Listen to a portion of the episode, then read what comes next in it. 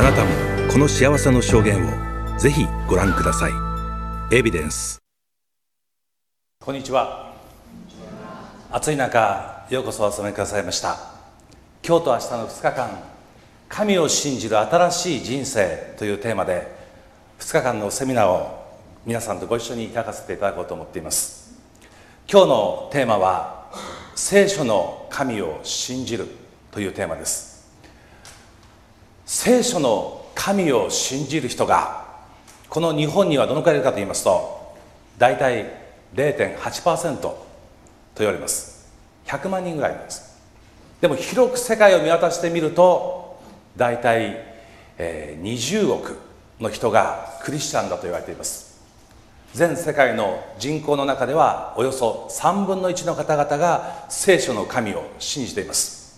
旧約聖書だけで言えばユダヤ教徒やイスラム教徒も信じていますのでその人口比はもっと多くなると思います。でも日本ではなかなかこの聖書の神を信じる人が生まれてきません。どうも聖書の記事が口頭無形のように思えてこの神をこの聖書を信じることが困難なようです。で今日お話をする前に数年前にこの聖書の神様を受け入れそしてクリスチャンとなられた一人の方をご紹介させていただきたいと思います。西村昌司さんです。前西村さんどうぞ来てください。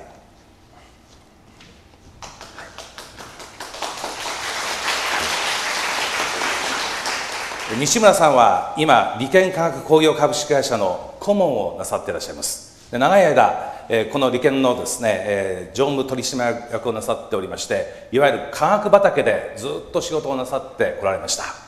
ところが数年前聖書の神を信じクリスチャンとなられました。今日はその証についてご一緒に聞いてみたいと思います。どうぞお書きください。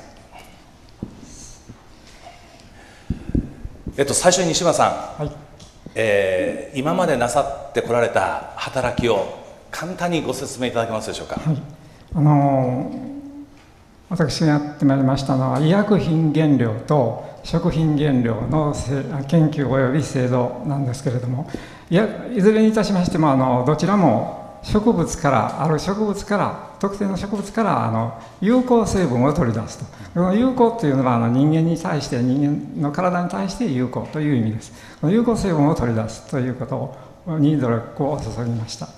で医薬品の方は特にその有効性が高くなければなりません。で初めからその純度を高めるということには、まあ、あの賛否はあるんですけれどもまずその研究のためにはこれをあのピュアライズしてですねできるだけピュアライズして取り出すと。でそれはなぜかと言いますとあのそうしますと薬理効果がだんだん上がってくる。でその化学構造を調べることができると。化学構造が分かるとそのまた相まってあの体の中でなぜ効くのかというようなことも分かってくるというようなことでピュアライズいたしますがそういうようなことをやりました。はい。ちょっと,、えーと、ある種の、まあ、植物の中からお薬や食べ物に有効な成分を抽出する、まあ、そういうことを長い間研究対象としてこられたということですね。はい、はい40年間ほど同じ40年間ほど40年間、はい、もう繰り返し繰り返し。あそうですか、はい、で主にですねどんな植物を研究なさってこられたんですか、はい、あのアリウム属植物といいましてネギ類ですね。はい、あのらっきょうとか長ネギ玉ねぎにんにくというような、まあ、特に私はあのにんにくと玉ねぎをいたしました。あそうですか、はいえにんにく玉ねぎを研究してそこから薬や食べ物に有効な成分を抽出するというそういう研究を長年なさっておらっしゃって。でキリスト教にですね触れたきっかけみたいなものはどんなきっかけだったんでしょうか、はい、きっかけはですねあの美学協会の長老をしております中川兄弟が私の大学の同級生でございましてある時私はあの同窓会の役員を依頼されましてもう一人あの選んでくれと言われましてその時にパッと頭にすぐパッと仲間っていうのが浮かびましてで卒業してからもう30年以上経ってるんですね。一度も会ったこともないし話したこともない、えー、それがなぜ浮かんだのか今にして思うと不思議で仕方ないんですけれども。でそれから少し同窓会の仕事を一緒にするようになってあの私ちょっと教会というものにあの映画を見ますと教会がよく出ますので一度教会というものを見てみたいなと思って中川君に頼みましたらどうぞっていうものですからあの見せてもらったというのがきっかけでございましてそれからまあ何度か寄せていただいておるうちに皆様のお話をお聞きしているうちに、えー、だんだん神様を信じるようになってまいりました。えっと西村さんそれから今名前出てきました中川さんっていうのはあの両方とも今琵琶湖協会というですね教会員の方に属してらっしゃるんですけれどもお二人とも京都大学の卒業生なんですね。で京都大学の同窓生の役員に西村さんが任命された時に、まあ、もう一人パートナーをということで中川さんのことを思い出されて、まあ、それをきっかけに教会に通い出したということですね。で最初に聖書の話を聞いてですね素直にそのスッとこう信じることはおできになったんですか？はいあのスッとではなかったかもしれませんがあの、まあ、一番最近のことをちょっともうさせていただきますとあの進化論ですね。進化論に対する創造論。創造論当然だと思っておりますのに進化論がちょこちょこっとこう顔を出してまいりましておかしいということでいろいろこう悩んだり調べたりしましてまあ私なりにこの進化論はダメであるということを克服することができました。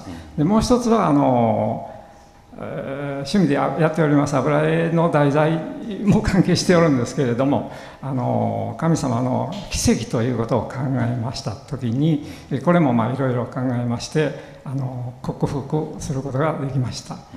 そしてその他、まあ、あのその他といいますか一番重要なことですけれどもイエス様が生きて私たちに影響を及ぼしておられるということを信ずることができるようになってまいりました、はい、それがかけ直接のきっかけかと思います、はい、あの多くの日本人にとっては進化論というのは非常に科学的な事実だというふうに考えられておりますのでその創造論神様が全てを作られたということを受け入れるのは非常に難しいとされていますけれども西村さんはそういう科学のずっとお仕事をされてきてなおかつ神の存在神の創造というのはどういう形で信じることができるようになったんでしょうか？はい。あのーこの遺伝子だけを今挙げさせていただきますけれどもあの皆様もご承知と思うんですけど遺伝子ですね。DNA これはあの人間体がまあ30兆ぐらいの細胞があると言われております。その一つ一つにですね細胞の一つ一つに遺伝子が入っております。これはあの DNA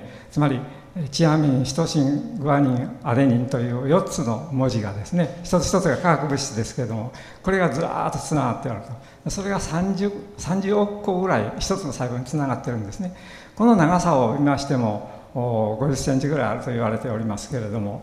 でいかに小さいかということを見ましてもあの言われておりますのはですね全世界の人間の細胞からその DNA を抽出してでそれを集めましてもですね米粒一つぐらいになるんじゃないかと言われておりますそれほど小さい中にですね DNA があの分布しておると。これはですねどう考えましてもあの自然にできるということはありえないことですね。で遺伝学者のある方々もあのずっと研究しておられる方はやはりあのサムセン・グレイトと言っておられますがあの絶対者知的デザイナーといいますかその神様の存在を認めてはいるんですけれどもなかなか学者というのは口が堅うございまして言いませんので私は今代わりに申し上げたいんですけれどもあのこれはもう神様の存在を聖書の神様の存在を考えなければこれはもうできないものであるということでございますね。であのそれによってあの人体の中でですね新陳代謝が起こっておるわけですねこれも社会の説法になるかも分かりませんけれどもあの先ほど申しましたようにその連なっておるわけですね。でそれがなぜ新陳代謝するかというとその AGTC という4つの文字に簡単に言っておりますけれどもそれの並び方によってですねアミノ酸ができそしてアミノ酸がくっついてタンパクができるわけですね。でタンパクがまたいろんな化学物質を作ると。でそれが体の中でしょっちゅう起こっておるわけですね。何十万という何百万かもしれません。あの新陳代謝が起こっておるわけで。それで生きておるわけですね。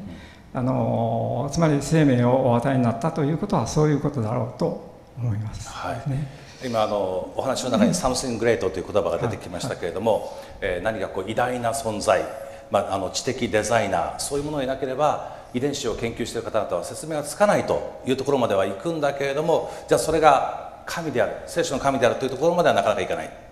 でサムシング・グレートっていう言葉を使われてるあのやはり村上先生も京都大学のご友人から、はい。はい、あの私の1年上です、はいで科学者って言いましょうかそういうことを研究している方々は大体そういう存在っていうのは、はい、どこかで見当はつけてらっしゃるものなんでしょうか、そうですねそう思います、うん、早くあの言って言えばいいんですけどなかなか口が重いと言いますか、あの現役の学者はなかなか言わないですね、はいありがとうございますあの日本ではとかくあの NHK とか文部科学省が進化論について強調してますよね、はいはい、でそういう中で本当に多くの日本人は進化論が証明された科学的事実かのようにこう考えてるわけなんですけども、はい。はい、まあ、実際は進化論も一つの仮説に過ぎない、はい、っていうことだと思うんですが、そうですね、仮説だと思いますですね。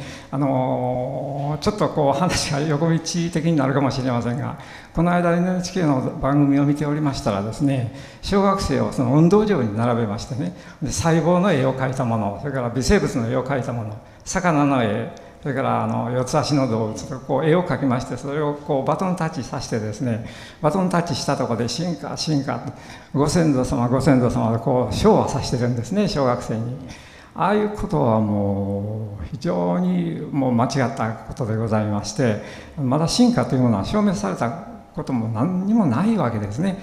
あのこちらにこの化石があってこれがあったから多分と言って言っているだけでありましてで先ほどのあの遺伝子の話にしましてもあのこの猿の例えば猿の遺伝子と人間の遺伝子はもう99%一緒だと。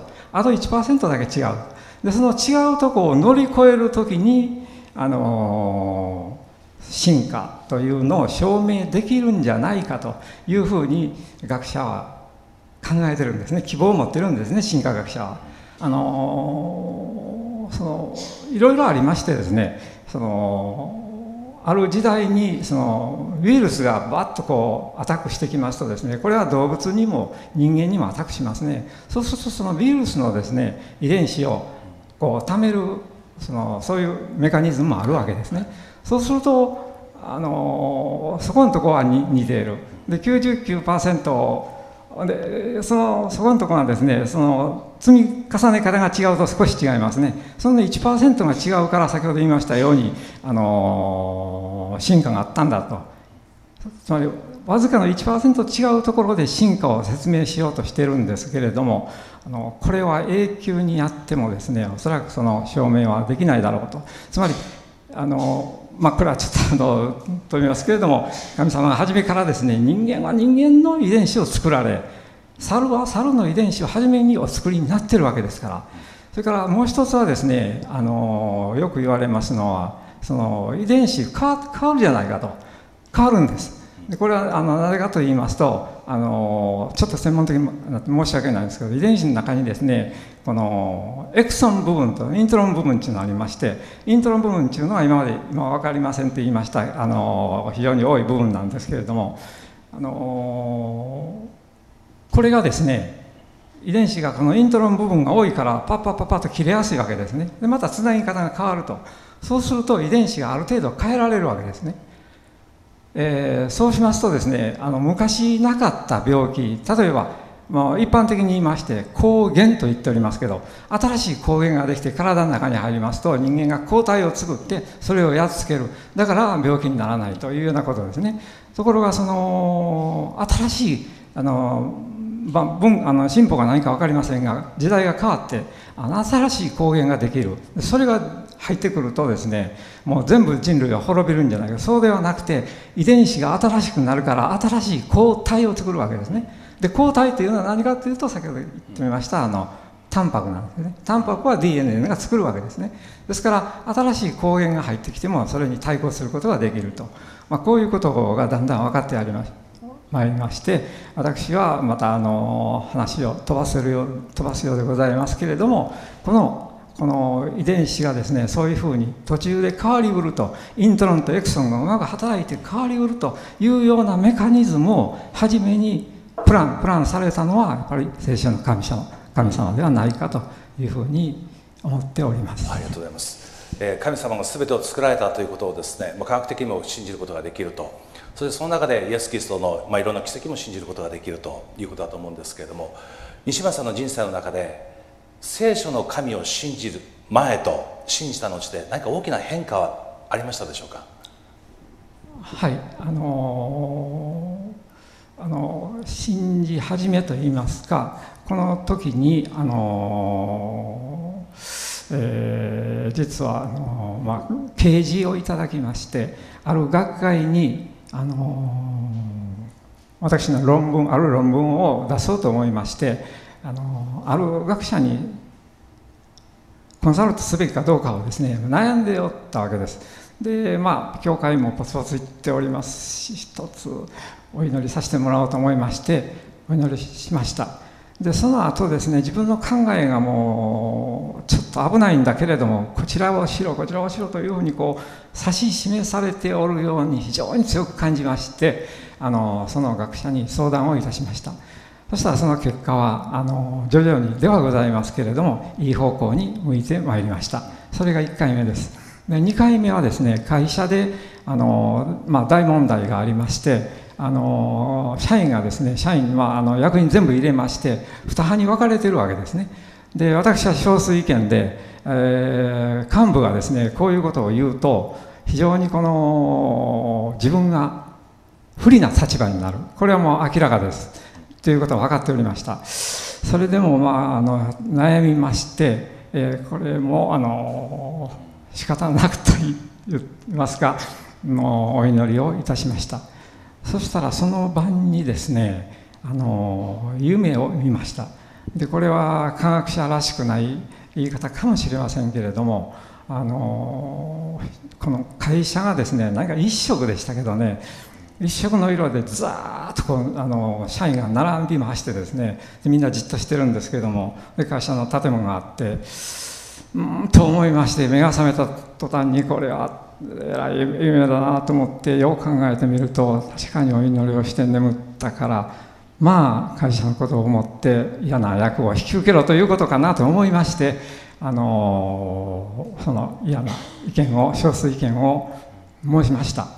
でやはり反発は強いですけれども非常に強いですけれども今のところはまあいい方向に向かっているというふうに感じておりますそういうところがあの神様に少しお助けいただいたかなというふうに思っておりますあの単に神様は世界を作られただけではなくて今も生きて働いておられて、まあ、祈りの中にいろいろな回答を示してくださっている、まあ、そういうご体験をなさっているということですね。そうですはいありがとうございました。今聖書の神様を信じて幸せだって感じはありますか？えあのですねあのまずその世の中の学者を見ますとですねあの本に書いたり喋ったりしてるんですけどもその科学によってもうずっと進んでいけばこれはもうパラダイスが来るんだということを言っております。でもこれでもかこれでもかとですね科学の進歩をいっぱい言って将来はこうなるんだ言っておりますけどいくら読んでもですね何か虚しいんですね、えー、だからこの人たちは気の毒だなと思いますしそれに比べれば私はあの幸せだと思いますしあの街を歩いておりましてもあの何かこうゆったりとした気持ちになりまして過去にはなかったようなアクセクしていた時と比べますとあのゆったりとした気持ちになることがしばしばありますのでのこれも一つのあれであったかと思っております。はい、どうも今日はありがとうございました。拍手を持って皆さんお送りください。一人の科学者が西村さんは70歳の時に聖書の神様を信じてバプテスマを受けられましたそしてそれから新しい人生が始まったと今証ししてくださいました聖書を読み始めるといろいろな難しいとても頭では信じられないようなことに出会います。しかし聖書は本当に確かに私たちを幸せと導いてくださるガイドブックであること。これは事実だと思います。えー、アブラハム・リンカーンアメリカの有名な16代目の大統領ですけれども彼はこう言います。聖書はこれまで神がくださった最高の贈り物だと私は信じている。聖書の救い主から発する一切の良きものはこの書を通して我々に伝達される。神様がくださった最高の贈り物聖書。でこの聖書の中に私たちの幸福への秘訣がはっきりと示されています。ところがその幸福の秘訣を私たちが信じる前にいくつかのつまずきに出会うんですね。それは聖書の例えばですね一番最初のページを開いてみると一番最初にこの言葉が出てくるんです。初めに神は天地を創造された。ということです。でこれは先ほどから問題にしております。創造論。聖書の主張する創造論です。で先ほどから繰り返してますけれども多くの日本人はたまたま命というものがこの宇宙に生まれてそしてそれが長い年月を経て変化して進化してやがて今の私たち人類が生まれてきた。そう信じてます。ところが聖書ははっきりと最初に神が天地を作られた。その天地の中に人間が人間として最初から存在した創造された明言するんです。これがまずですね日本人にとって大きな壁になるんです。命が人間の存在がそのように作られたとは教育されておりませんのでなかなか聖書の言ってることが真実だとあるいは真理だと受け入れがたくなってしまうわけです。で次にじゃあちょっと旧約聖書は難しいので新約聖書に行ってみよう。聖書の後半の部分を読み始めます。するとですね最初にたくさんのカタカナの名前が出てきます。イエス・キリストの系図って書いてあるんです。イエス・キリストのずっと先祖の名前が書いてあってようやくひらがなや漢字が出てきたと思うとこう書いてある。イエス・キリストの誕生の次第は次のようであった。母マリアはヨセフと婚約していたが2人が一緒になる前に精霊によって身ごもっていることが明らかになった。初めに神が天と地を作られたという旧約聖書の記事がつまずきならば新約聖書に来てもイエス・キリストはお母さんのマリアがお父さんのヨセフと婚約していた時にまだ一緒になる前に精霊によって身ごもった。もう信じがたいようなことが書いてあるんです。いわゆる処女降誕と呼ばれる教えです。なんでだろう？なんで聖書はこんなにバカバカしいことをこんなに直接的に最初から言ってくるんだ？ろう信じにくいにくいことは後回しにしてくればいいのにと思うんですけれども最初からドンと私たちに迫ってくるんです。初めに神は天と地を作られた。私たちの人間の存在も神によって作られた。そして神の与えた救い主イエス・キリストは精霊によって身ごもったですねなんて聖書は非科学的なんだろう。と多くの日本人たちには映るんです。でも世界をですね広く見渡してみますと多くの科学者が聖書の記事をそのまま信じてるんです。例えば地動地動説をですね16世紀に唱えたガリレオ・ガリレイ。彼はクリスチャンでした。その師であるコペルニクスもクリスチャンでした。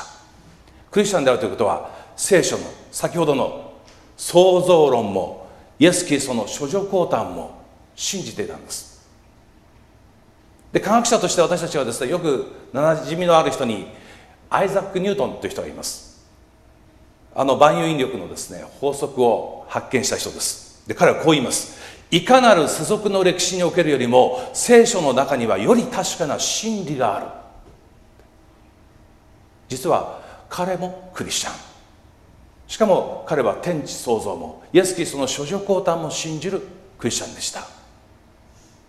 アイザック・ニュートンこの人非科学的バカとは誰も言えないと思います。非常に科学的な人です。科学的な頭を持っていた。でもこの人は聖書を信じていたんです。こんな逸話が残ってるんですね。ある時アイザック・ニュートンのもとを一人の無神論の友達が訪ねました。そして居間に通されたんです。でその居間に見事な天球儀が置いてあった。天球儀。あの地球儀っていうのは私たちよく見慣れておりますけれども天球儀っていうのはですね太陽の周りをこれいつも水金地下木ドッテン解明ですね。水星金星なんですか？地下木。地球火星ですね。あのいわゆる7つの惑星です。でこれがですねあの太陽の周りをハンドルを回すとですね見事にこうぐーっと回っていく天球儀が置いてあったそうです。で友人はその物珍しい天球儀を触ってこう回してみたハンドルを。そしたら見事に太陽の周りをですねその太陽系の惑星が回り始めたわけです。それを見て非常に感動してアイザック誰がこの天球儀作ったんだって聞くわけです。でアイザック・ニュートンはいたずら心で偶然だろうって言うんです。偶然だろうバカ言うなよこんな見事な天球儀誰かが設計して誰かが作ったに決まってるじゃないか。もったいぶらないで誰が作ったか教えろよ偶然だろ違うだろもし君がこの天球儀を誰かが設計して誰かが作ったと信じるならばどうしてもっとっとすごいもっと秩序だったこの大宇宙を大自然を人間の体を神が作ったと信じることができないんだ。その言葉に無神論の友人は居抜くを告げなかったと言います。確かに宇宙は確かに大自然は人間の体はその天球儀よりもはるかに成功に作られているですね先日西村さんとですねお話ししておりましたらこの遺伝子にたくさんの文字が書かれているっていうことをですねおっしゃってましたけどその可能性はどのくらいの可能性かというと腕時計をですね外しましてガシャーンと踏み潰してそしてその踏み潰された腕時計を10メートルの上からポッと話をして離してそしてそれが地面につく前にものの見事に元の腕時計に戻る。その可能性ぐらいしかないんだって。人間の遺伝子が作られるんですよ。で私たちはみんなその遺伝子を持って今生きてるわけです。こんな成功な存在。それは偶然とは言えないんではないか。ニュートンは人間が神によって使えた存在であること。この地球がこの宇宙がそういう存在であることをよく理解していたようです。もう一人。アインシュタイン。アルバート・アインシュタインです。相対性理論ですね、まあ、どういう理論かよく分かりませんけども。この相対性理論をですね発見したしたアルインシュタインもですね私たちにとっては本当に、えー、素晴らしい科学者として彼を認めるわけなんですけども彼はこう言います。私は神の天地創造の足跡を探していく人間である。私は神の天地創造の足跡を追い求める一回の人間に過ぎない。彼はそう捉えていました。科学の世界を深く深く真理を求めて探求すれば探求するほど神の存在神の力これを認めざるを得ないっていうんです。で非常にはっきりしていることがありましてその神の存在というのはですね科学的にまた証明はできないっていう事実です。もし科学的に神の存在が証明できるならばこれはもう100%の人間が1たす1は2であると信じると同じように信じることができると思うんですけれども聖書の神はそれを要求していない。聖書は初めにはっきりとですね天地は神によって作られたと断言します。イエス・キリストは処女から生まれた断言します。そして次に迫ってくるのはあなたはこれを信じるか。私たちの信仰を迫ってくるんです。アメリカにルーォーレスという一人の軍人がおりました。将軍です。で彼は戦争に出ておりまして彼の部下のたくさんの兵隊がクリスチャンであることを見て非常に愚かしく思っていた。どうして高等無形のこの聖書の世界を神をイエス・キリスト私の部下は信じることができるのか。彼は非常に合理的な持ち考え方の持ち主だと自分自身考えていました。でこの非合理的なキリスト教を何とか叩き潰さないと愚かな人間たちがみんなキリスト教に惑わされていく。そう考えまして戦争が終わって退役軍人になった彼はですね2年間図書館にこもってあらゆる図書を調べてキリスト教はイカサマだ迷信だインチキだそれを証明する本を書こうと思ったんです。研究に研究を重ねました。しかし2年間図書館にこもって研究を重ねた彼が2年後どうしたかと言いますとある日突然図書館の机の脇にひざまついて「狼よ」祈った。神を認めないわけにはいかなかったんです。そして彼は一冊の本を書きました。キリストを亡き者にしようとする本を書こうと思った彼が書いた本は「ベン・ハー」という小説でした。あの映画「ベン・ハー」の原作です。イエス・キリストの実在性そしてイエス・キリストが人間を救う救い主であることをその小説を通して彼は告白せざるを得なかった。学べば学ぶほどイエス・キリストなんか存在しなかった。イエス・キリストなんかいかさましだ。そういうことができなくなってしまった確かにキリストは実在したしその愛の力によって多くの人々を救い出した。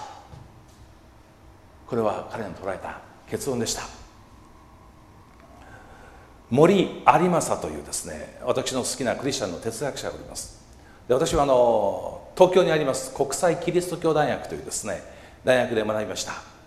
で森有正という先生がたびたびこの大学を訪ねてきてそして講演をしてくださいました。個人的にも何回かお話ししたことがあるんですがでその彼がいよいよパリで長い間研究してたんですがその研究生活を終えて日本に帰ってこようとしていたその矢先病気のためパリで死んでしまいました。実は彼は戦後国費でパリにデカルト・パスカルの哲学の研究のために出かけたんです。最初1年という計画で行ったんですけれどもとてもとても1年ではパスカル・デカルトを研究し尽くすことはできないということで30年の長きにわたってパリに滞在しました。その間東大の助教授の座を追われそして奥様とも離婚して非常に不遇な生活をしました。しかし独自の言葉で研究を重ね自分の言葉で思想を語ることのできる数少ない日本の知的な人間というふうに言われました。でその彼がクリスチャンとしてですねある時こういう文章を残しました信仰と信頼私たちクリスチャンは時々これを一つのものだと同一のものだと考えるけれども実は信仰と信頼は最も遠い存在なんだ。そう書いたんです。どういうことかと言いますと信頼というのは実績に基づくけれども信仰というのは何の実績がないにもかかわらず信じること。これが信仰なんだ。そう言ったんです。分かりやすく説明しますと数年後に北京でまたオリンピックが開かれます。でその時にですね日本からもたくさんの代表選手が北京に送られることだと思いますけれどももし仮に私たちがですねその選手の選考委員会のメンバーだったとします。男子の 100m 競争にですね出る選手を選ばなければいけないとしたならば私たちは誰を代表選手として北京に送り込むでしょうか？非常に明白ですね。オリンピックの代表選手選考のレースでいい成績を残して北京でも活躍できるだろうと期待する選手を代表選手として選ぶわけです。つまりその選手の実績に基づいてあなたを信頼します。頑張ってくださいと選ぶわけです。実績が信頼を生むわけです。ですね。ところがその選手選考会に一人の男がふらっと現れて私を北京に送ってください。100m では必ず金メダルを取ります。と言ったとします。あなた一体誰ですか？どのレースで走ったんですか？選考員誰も知らない。本人も私はどのレースでも走ってません。でも絶対に北京に出ればオリンピックに行けばいい。金メダル取ります。と言ったとします。でその人の証言を何の実績がないにもかかわらず分かった。信じましょう。あなたを北京に送ります。といえばこれが信仰だ。っていうんです。実績はないんですよ。信ずるに足る実績はないんです。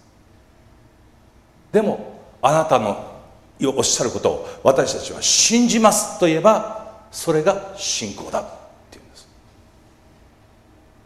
実は神の存在神が全てを作られたということ。私たちの命さえ神によって作られたということ。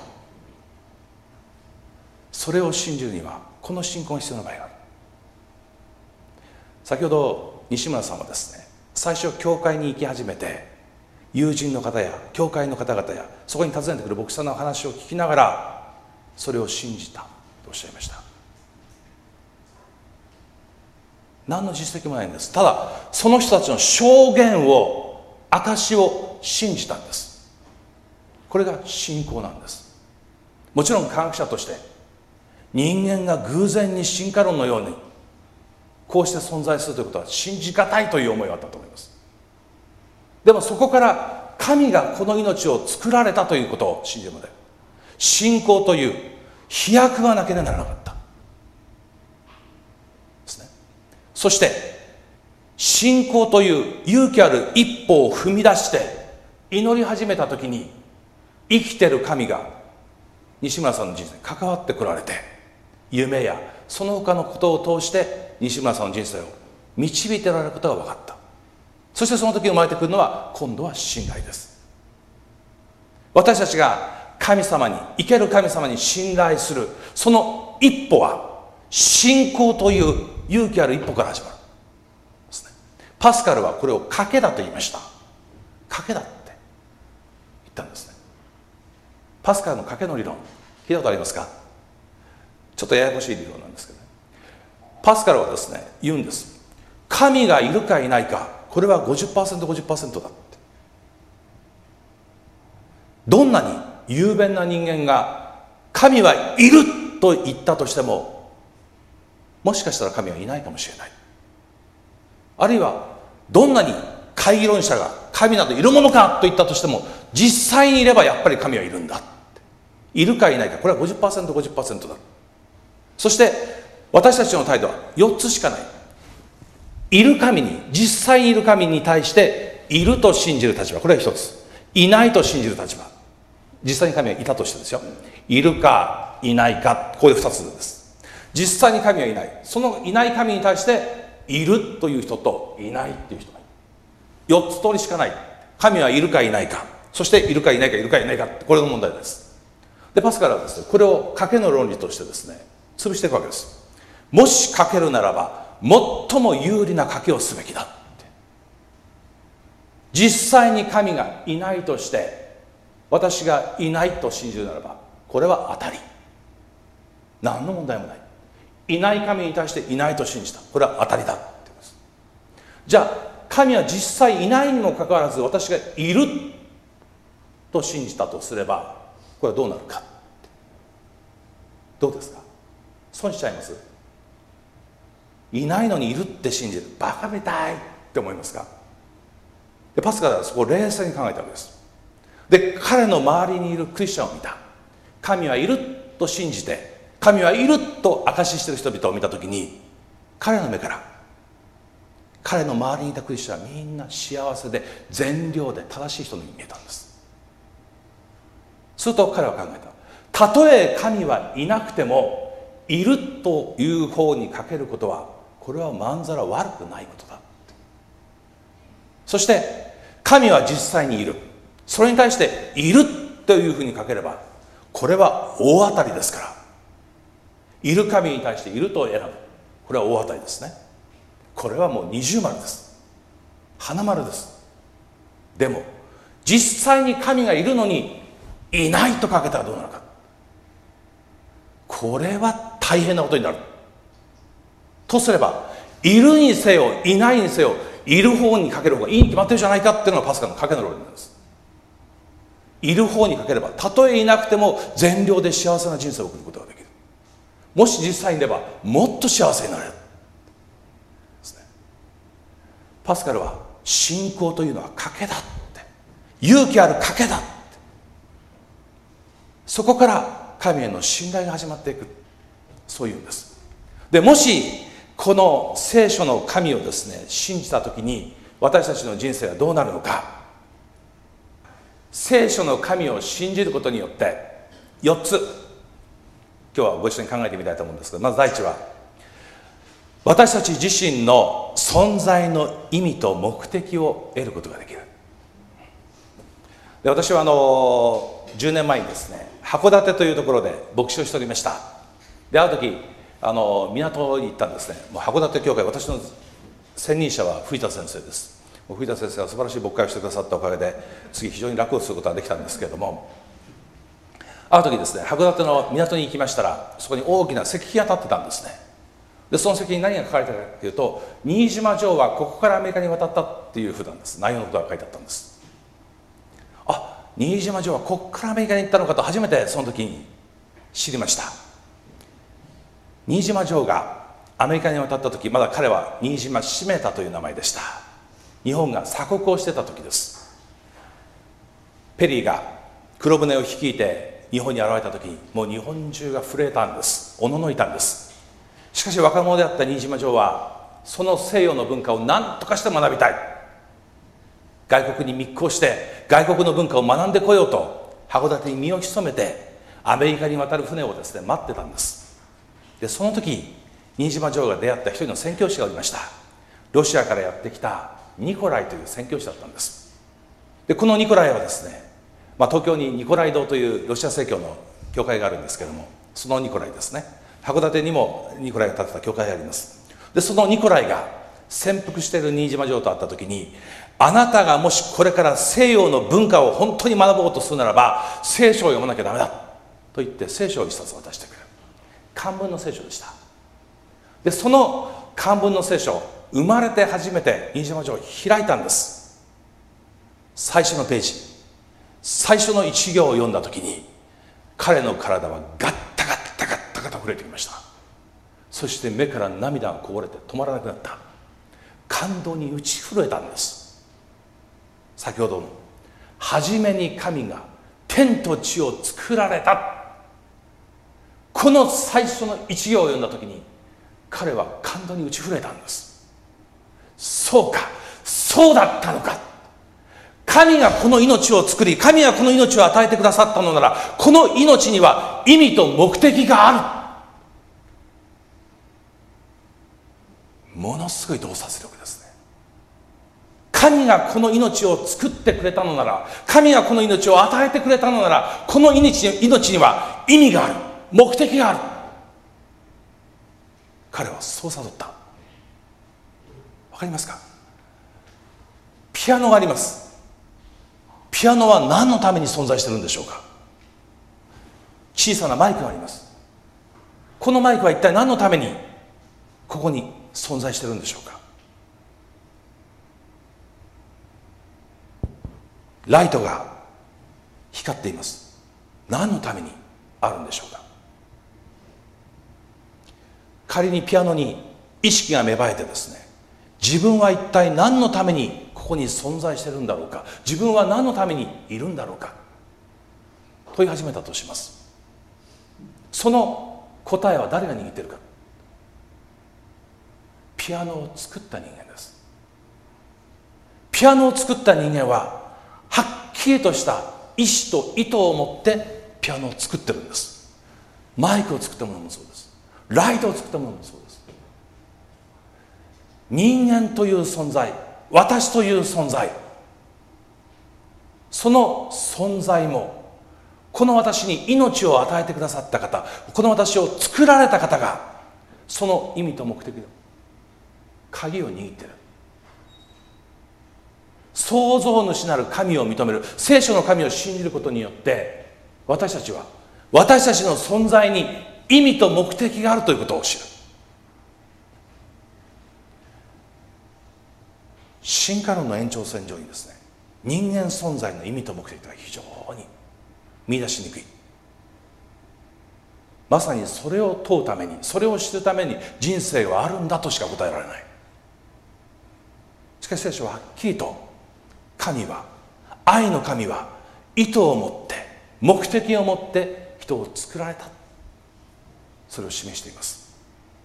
2つ目聖書の神を信じることによって人間の尊厳の根拠を知る。時々私たちは自分の命には意味がないんじゃないかって思うことがあります。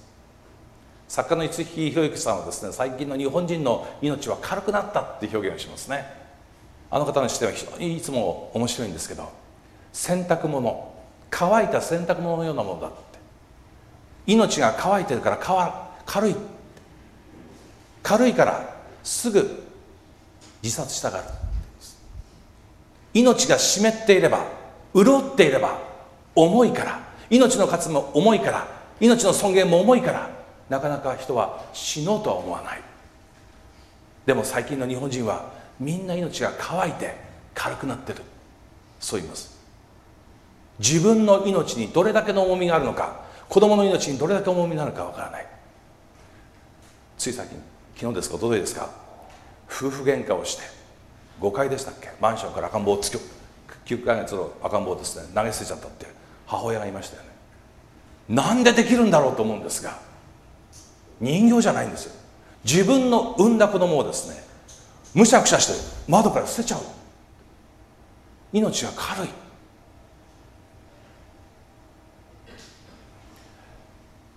MOL というグループがあります。ミッション・オブ・レパーズの略なんですけどレパーズっていうのはハンセン病です。ミッションミッションというのは宣教とか使命とかそういう意味がありますね。ハンセン病の患者さんたちの宣教集団です。ハンセン病に侵されている方々に聖書のメッセージを語ろう伝えようとするそういうグループではなくて自らハンセン病に侵されている方々が聖書の素晴らしいメッセージを伝えようとする、まあ、そういうグループなんですね。でこの MOL に松村さんという方がいらっしゃる。もう今かなりご高齢になりました。でこの松村さんは15歳の時に体を病んでそしてハンセン病を宣告されるんです。今から数十年前の日本において。家族の中からハンセン病の患者が出る。これは大変なことでした。その家族は呪われた家族そう言われました。兄弟は誰も結婚できなくなります。何年か前に小泉首相がですねハンセン病の控訴を政府として断念したということを発表した時にもう日本中が沸き返りました。ハンセン病の患者を確立するというですねその法律をついに日本はなくしてしまったわけです。そしてハンセン病の方と健常者がですね共存する共生するという、まあ、そういう社会が初めて生まれました。21世紀になってそのことが決まった時にテレビにハンセン病の患者の方々がですね何人も登場して自分たちの辛い思いを証言しました。彼は何と言ったか。これでようやく本名を名乗れる。そういった人がありました。これでようやく家族に会える。といった人もありました。これでようやく人間に帰れる。といった人もいました。ほんの数年前までこの日本の社会の中で厳しい差別に遭ってた人たちがいたんです。まして数十年前松村さんがハンセン病と宣告された時に家族はこの息子をかくまいました。この事実を隠そうとした。そして秘密裏にいくつかの療養所を訪ねて息子を引き取ってくれるように頼むんですけどもどこもいっぱいだと言って断られてしまう。しかし病状がどんどん悪化して高熱を発し始めて仕方なく家族はですね大きな病院に大金を積んで息子を引き取ってもらう。隔離病棟に入院しました。ある晩松村さん高熱になされてうんうんなってる時に枕元で医師と看護師たちが相談を始めるんです。この子が死んだらこの遺体をどう処理しようか。そういう相談でした。時々私たちは病人がもう意識がなくて何も聞こえないだろうと思って物事をしゃべるんですがうなっている。うなされている。あるいは意識がないと見えるその病人の耳がしっかりと聞こえているということをですねもう何の方々も証言しています。松村さんしっかり聞いてたんですそのこと家族から見捨てられてこの病院に送られた自分は今医者からも見放されて一人死のうとしている。15歳の少年は真っ暗な絶望の闇に突き落とされたような気分でした。しかし彼は思った。自分のような人間が生き延びてればそれは家族や兄弟に迷惑をかけるだけだ。いっそのこと早く死んだ方がいいに決まってる。もう早く死にたいって思った。しかし自分で自分の命を絶つ力がありません。病気に苦しみ続けていたある日パタパタパタスリッパの音がして誰か部屋に入ってきたんです。そして彼の体に覆いかぶさるようにして耳元で一言ささやいた。初めて聞く声でした。何と言ったか。松村さんたとえ全ての人があなたを見捨てたとしても神様だけは絶対にあなたを見捨てませんよ。その声はそう語った。びっくりしたんです。誰だろうって。そして一体神様って誰だろうって。しかしこの一言に15歳の少年の命に火が灯った。峠を越して彼は健康を回復していきます。ハンセ病はずっと負ったままなんですけどその熱に打ち勝っていくんです。そしてやがてそれがたまたま自分の話を聞いた看護師の大野さんという女性であった。それを知ります。そして大野さんの手ほどきで聖書の学びを始めて聖書の神を彼は信じるようになるんです。クリスチャンとなった彼は一つの思いを抱きました。たとえ全ての人はあなたを見捨てたとしても神様だけは決してあなたを見捨てないというこのメッセージは自分たちハンセン病の患者だけではなく健常者も含めて全ての人間が聞かなければならないメッセージだ。全ての人間の命には尊厳があるということ。神が命を与えたならばその命には尊厳があるということ。それを全ての人は知らなきゃならない。そして彼はミッション・オブ・レパーズ。ハンセン病の患者の方々の宣教集団に身を投じていくんです。自らハンセン病に侵されていながら命には価値がある。命には尊厳がある。彼は語り続ける。それは神が与えてくださった命だからです。神の与えてくださった命に渇きはありません。軽さはないんです。全ての命は尊い重い命なんです。3つ目です。道徳の根源を知る。良心。もう本当にあの今日本は危機的な状況ですね。何が正しいのか何が悪いのかこれを判断する基準が全くなくなってしまいました。あの欧米の民主主義はキリスト教が根幹になりますので垂直の縦との関係の中に民主主義というのが成り立ってるわけですけど日本はこの垂直の絶対的な関係が何もないところで民主主義それを選んだためにです。全てが相対化されていく。権威が相対化されていく。何が正しいのか何が間違っているのか。他人に迷惑をかけなきゃいい。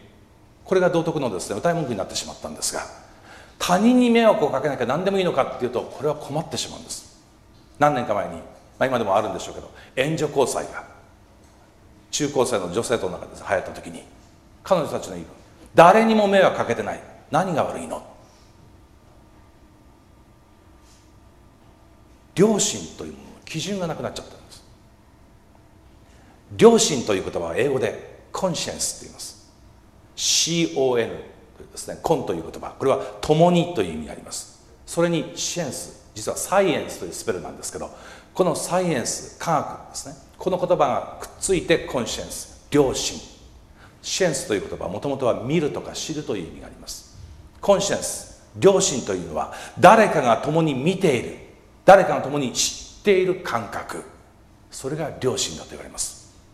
自分一人しかしないはずなのに自分一人しかいないはずなのに誰かが見てるような気がする。誰かが知ってるような気がする。良心の呵責っていうのはそういうものです。良心の責めっていうのはそういうことです。誰が共に見てるのか。神は良心を全ての人間の心の中に与えた。聖書はそう言います。誰も知らなくても。誰も見ていなくても。神だけは見てるよ神だけは知ってるよこれが欧米の文化の中には基本的にあるわけです。日本にはその思想がありませんので旅の恥は書き捨て人が見てなければ許される知ってる人がいなければいいじゃないか。親も子供を注意するときそんなことしてるとおまわりさんに言いつけますよ。学校の先生に言いつけますよ。人を頼りにする。相対的なそういう価値観しかないわけです。しかし聖書の神を信じた時にはっきりとした絶対者の前で自分がどう生きていくかが問われてくる。子供向けの話なんですけれども小学校5年生の五郎君という男の子がおりました。五郎君には4人の男の子の弟がおりまして5人の男だけの兄弟彼は長男なんです。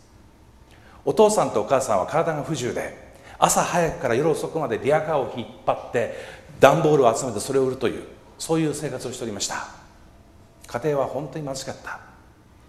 食卓などなくてりんご箱をひっくり返して食卓にするような生活でした。そこでそれでも5人の男の子はたくましく育っておりましたけれども5人のこの兄弟の楽しみは五郎君が学校から帰ってきて台所に立ってホットケーキを焼く。そのホットケーキを分け合いながら食べるというのが5人の兄弟の毎日の楽しみだったんです。ところが一番体が大きくて一番お腹がすく五郎君はですねホットケーキを焼いても一番大きいのを自分が取って小さいのを弟たちにこう分けていたんです。一番下のまだ3歳にも満たない5番目の弟は自分のお皿に乗る一番小さなホットケーキのかけらを見て涙をいっぱい目にためながら叫ぶんです。僕たちなんか本当の兄弟じゃないや！なんでこんなに不公平なんだ！それでも五六意に介さずいつも一番大きいホットケーキを取ってですね食べていました。ところがある時教会学校に行ったんです。そしてそこで一つの言葉を聞いた。愛あるところに神います。そういう言葉でした。家族が兄弟が友達が愛し合っているならばそこに神様が共にいてくださいますよ。という言葉だった。神様は空から天の上からずっと人間の生活を見て愛し合っているならばそこに降りてこられてもっともっと幸福もっともっと祝福を与えてくださる。そんな言葉を聞いて五郎君ドキッとしたんです。そして子供ながら悔い改めました。教会から帰ってきていつものように台所に立った五郎君はホットケーキを焼き始めます。そして焼いたホットケーキを5つに分けると大きいのから弟に配り出して一番小さいのを自分のお皿に乗せたんです。もうびっくりしたのは弟たちです。兄ちゃんどうしたんだろうって。何か変な作戦を考えてるに違いない。早く食っちゃえって一生懸命食べた。ところが次の日も次の日も五郎君一番小さいホットケーキを取るんです。もうお兄ちゃんの悔い改めなんて誰も知りませんから夫たちはいぶかしながらもう食べ続けてたんですが10日も経った頃いつものように五郎君が一番小さなホットケーキを自分のお皿に乗っけた時に2番目の弟が言いました「兄ちゃん兄ちゃんのホットケーキいつも小さいみたいだから僕の少し分けてやるよ」でホットケーキをちぎって五郎君のホットケーキの上に乗せてくれたんです。それを見て3番目の弟も「兄ちゃん僕のもやるよ」ちぎって乗せてくれました4番目の弟も「僕のも!」と言ってちぎってくれた5番目のまだ3歳にも満たない弟も「僕のもやる!」って言うんですけどうまくちぎれないもんですから思わずガブってかじりまして口の中からベトベトになったやつを一番上にポンって乗っけてくれたその唾で濡れたそのホットケーキを頂点に五郎君の前にホットケーキのピラミッドができたんですもう5人の兄弟はしばしそのピラミッドに目が釘付けにされて視線をそらすことはできませんでした。じわーっと涙がこみ上げてきてたまらず一番末の弟が叫んだんです。兄ちゃん僕たちって本当の兄弟だよね。他の4人は皆うなずいてその日静かにホットケーキを食べました。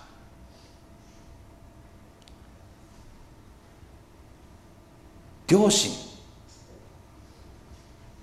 人間は最初互いに愛し合うように作られたんです。その愛が壊れたところに今いろんな問題が生まれてきている。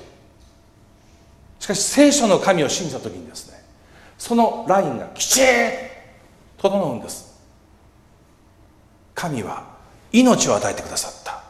あなたにもあなたにも命を与えてくださった。何のため？に互いに愛し合うためだ。これが全ての行動全ての考え方全ての思いの規範となっていく。聖書の神を信じた時に私たちの良心が整います。そして私たちは正しい道を初めて歩むことができるようになる。ですね。4つ目。聖書の神を信じた時に永遠の命を得ることができる。最初に神が天地を作られてそしてその創造の物語で言えば6日目に人間の命を作られた時に人間を作られた時に神はですね永遠に生きる存在として人間を作られたんです。人生70年80年で終わるものではなくて永遠に神と生きるものとして神は人間を作られた。ところが聖書によればその命の神に背いてしまったがために人間はですよ。背いてしまったがために人間は主という定めを得たんです。ちょうどここにある花のようです、まあ、バラとかカーネーションとかひまわりとかユリとかですね。たくさんのきれいな花が生けられています。生け花っていうんですから今生きてると思うんですが。でも生きてますか？すでに命の根から断たれてるんです。1週間後この姿はとどめてないでしょう。枯れていく朽ちていく。命の神から離れてしまった人間は皆この花のように死ぬ定めを負ってしまったんです。しかし聖書の神はもともとの計画のように人間に永遠の命を与えたい。そう願われました。そしてイエス・キリストという救い主が与えられたんです。イエス・キリストがどんなお方であるか明日少しお話しします。さらに学びたい人はぜひ藤田先生から学んでいただきたいと思いますけれどもイエス・キリストを信じ受け入れた者はですねこの肉体がこの地上で70年80年その寿命でたとえ朽ちたとしてもあるいはもっと若く病気や事故で亡くなったとしてもさらなる永遠の命への希望を持つことができると聖書は言います。私は先ほど言いましたようにあの東京のですねあるミッション系の大学を卒業いたしました。でその大学をですね数年前に訪ねたんです。私の一つ後輩がその大学の教会の牧師宗教主任をしておりましてその彼をですね訪ねていろいろ話をしました。もう数十年ぶりに会う彼はですねもう若い時の面影もなくほとんど頭は藤田先生のごとく夏向きになっておりましてまあそれにちょっと言葉を失ってしまったんですが、まあ、彼も私の体を見てなんでこんなに大きくなったんだろうという、まあ、そういう視線を向けておられましたけれども。でその彼がですね先輩うちの大学を卒業した牧師牧師夫人の住所録があるので一つ差し上げます。来年から先輩の住所も載せますからねって言ってくれたんですが新しい住所録をまだ頂いてませんので本当に載ってるかどうかわからないんですがでその住所録のです、ね、1ページ目を開きました。第1期生。そこに一人の名前を見たんです。原崎桃子。かっこ牧師夫人。個人。そう書いてありました。我が涙よ我が歌となれという本を残し残して44歳でがんのために死んでいった原崎桃子さん私の先輩なんですけれどもでその人の名前が一番最初に出ていたんです。原崎桃子さんは1978年体調の不良を覚えて大学病院に検査に行きます。検査の結果を夫の清牧師が一人聞きに行きます。肺がんでした。もう末期的な肺がんでした。しかしそのことを清牧師はしばらくの間一人胸の中にしまっておきます。何回か入退院を繰り返して6月28日家に帰ってきた久しぶりに退院をした桃子さんに清牧師は2人の愛とそしてお互いの信頼の上に初めて彼女の病気を告げるんです。かつて同じ病気の教会員を見送ったことのある桃子さんは自分の病名を聞いた時に全てを悟りました。私の口からはあとどのくらいかは聞きません。冷静にことを受け止めた桃子さんは清牧師に2冊のノートを買ってきてくれるようにと頼みます。1冊のノートは夫の清牧師に残す言葉を書き残すためのノート。もう1冊は4人の愛する子供たちに残す言葉を書き記すためのノートでした。その日学校から帰ってくる子供たちを愉快に迎え入れた桃子さんは夜になって1冊のノートに初めてペンを入れます。夫の原崎清牧師に宛てた言葉。長いんですけど割愛して読みます。1978年6月28日水曜日。今日という日をつまり1978年6月28日という日をここに明記しておきたい。今日は私の長くはない生涯にとって画期的な日となった。私の生涯は今日から始まるのだしこれからが本番なのだ。私は今本当に正直にそう思っている。これまでの一切はこれからの日々のための良い準備でもあった。彼女は他の誰のものでもない。自分の死をこれから死ななければならない。残された日は多くはないことをよく分かっておりました。これから私の人生の本番が始まる。今まではこれからの日々のための準備の時だった。そう書きました。そして子供たちに残す言葉を書き記すノートのその表紙をめくった裏表紙に「お母さんをあなた方にあげます」そう書いてノートにこう書くんです。愛する子供たちへ。6月28日。あなた方は信ずるだろうか？この母があなたたちをこよなく愛していること。一人一人をどの一人をもかけがえのないものとしてこんなにも切ない思いで愛していること。を私たちをあ違うあなたたちをこの体の中で育み父と共に感謝と喜びを持って迎え抱き育て力を合わせて慈しんできたこと。あなた方がこの母の愛をもし信ずるならばどうか信じてほしい。神様の愛を信じてほしい。一人一人をかけがえのないものとして慈しんでくださっている神様の愛を信じてほしい。たとえお母さんが天に召されてもそれでもあなた方が信じ続けられるように悲しみを乗り越えて生きていけるように覚えてほしい。私の愛は小さな支流。神様の愛こそが本流であると。お母さんが何よりも嬉しいのは4人が各自信仰を持って生きる人になること。信仰とはただ目に見えない神様が存在するということを信じることなんかじゃありません。神様を愛の神様と信じ抜くことなのですよ。お母さんは自分の病気を知っている。やがてもっともっと肉体の苦しみが襲いかかってくることも覚悟しています。そしていつかこの肉体が死ぬこともそれもずっと先のことというわけにはいかないでしょう。だけどもっとよくお母さんに分かっていることはそのこと全体を通していえお母さんの生涯全体を通して神様は真実でいらっしゃる。神様の愛はますます大きく深くお母さんを包んでいてくださる。そして何よりもキリストがお母さんと共にいて神の国へと伴ってくださるということ。どうか苦しむお母さんを見ていてください。お母さんの最後を見届けてください。お母さんはお母さん自身をあなた方にあげるのです。どうかそれをしっかりと受け止めてください。どうかキリストの道を歩み右へも左へもそれないでください。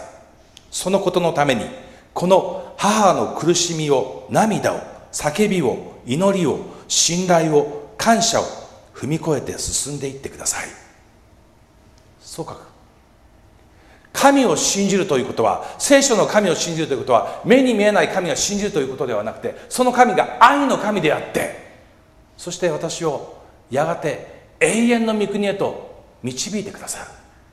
そこであなた方と再会を約束してくださってその神を信じることなんだ。そう書きます。体がどんどん弱っていきました。しかし彼女の心に自分の運命に対する呪いはありません。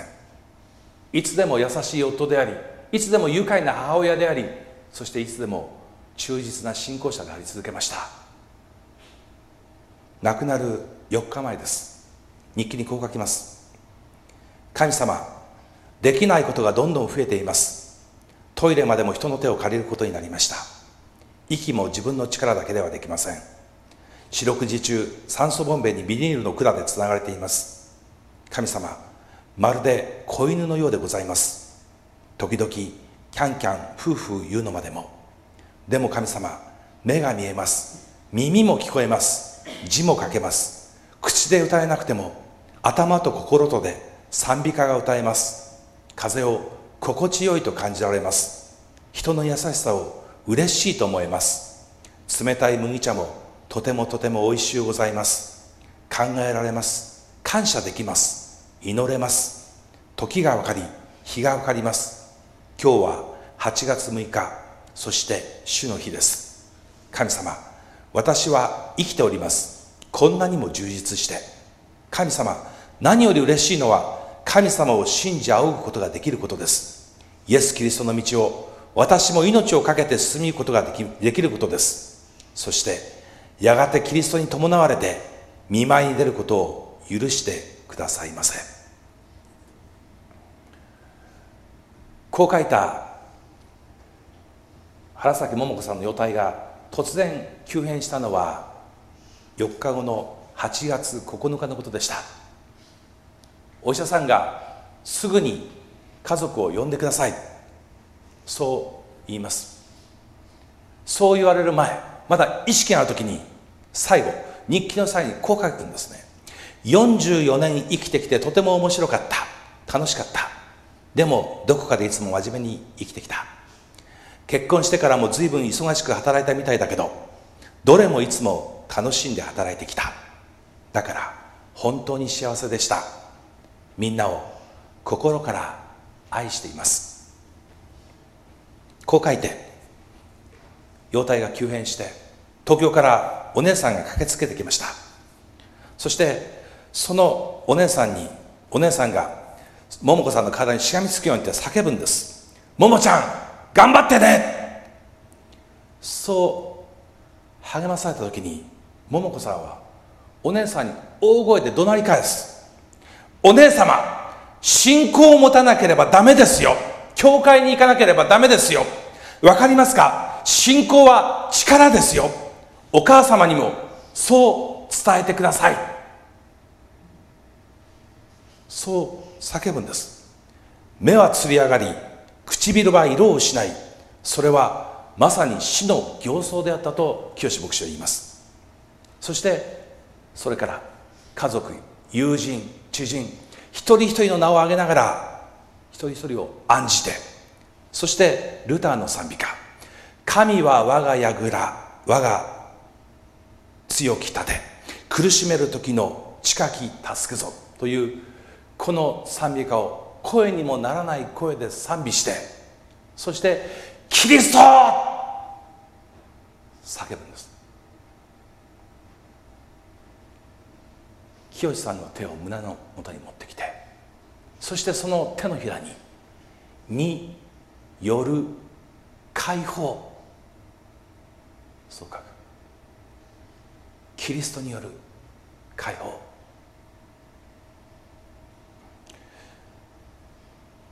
彼女の体は激しく痙攣し始めました。2時間ほどのたうち回るような苦しみの時を経てそして8月10日午前1時40分息を引き取ります。それは信仰の戦いを戦い抜いた勇者の天への凱旋のようであったと清牧師は言います。そしてこう書くんです。神を信じる信仰の持つ力と平安に彼女自身自分でびっくりしていた。神を信じる信仰の持つ力とそして平安に彼女自身びっくりしていた。この肉体はこの地で果てるけれども永遠の命をもってやがて神のもとにキリストと共に出ることができる進みゆくことができるその希望が彼女の力となりそして平安となっていきました。神を信じる時私たちも同じ希望を同じ平安を同じ力を持つことができます。神様は聖書の神様は今も生きて働いておられます。そして私たちが神のもとに帰ることを望んでおられる。4世紀に活躍した恐怖アウグスティヌスはこう言いました。神よあなたは私たち人間をあなたに向けて作られたゆえに私たちはあなたのもとに行こうまで本当の安らぎを得ることができません。神を信じて神のもとに帰って初めて私たちは本当の安らぎ本当の平安本当の希望力を得ていくことができます。信じがたい神をどうか勇気ある信仰の一歩を踏み出すことによって信じていただきたいと思います。そして新しい人生を始めてみてください。その人生は平安に満ちた希望に満ちた力に満ちた幸せな人生です。神は今日私たち一人一人が神のもとに帰ってくることを心から願っておいでになります。このメディアはオーディオバースの提供でお送りしました。オーディオバースでは福音を広めるためにお説教やセミナーなどの音声映像の無料配信を行っています。詳しくは http://www.audioverse.org へアクセスしてください。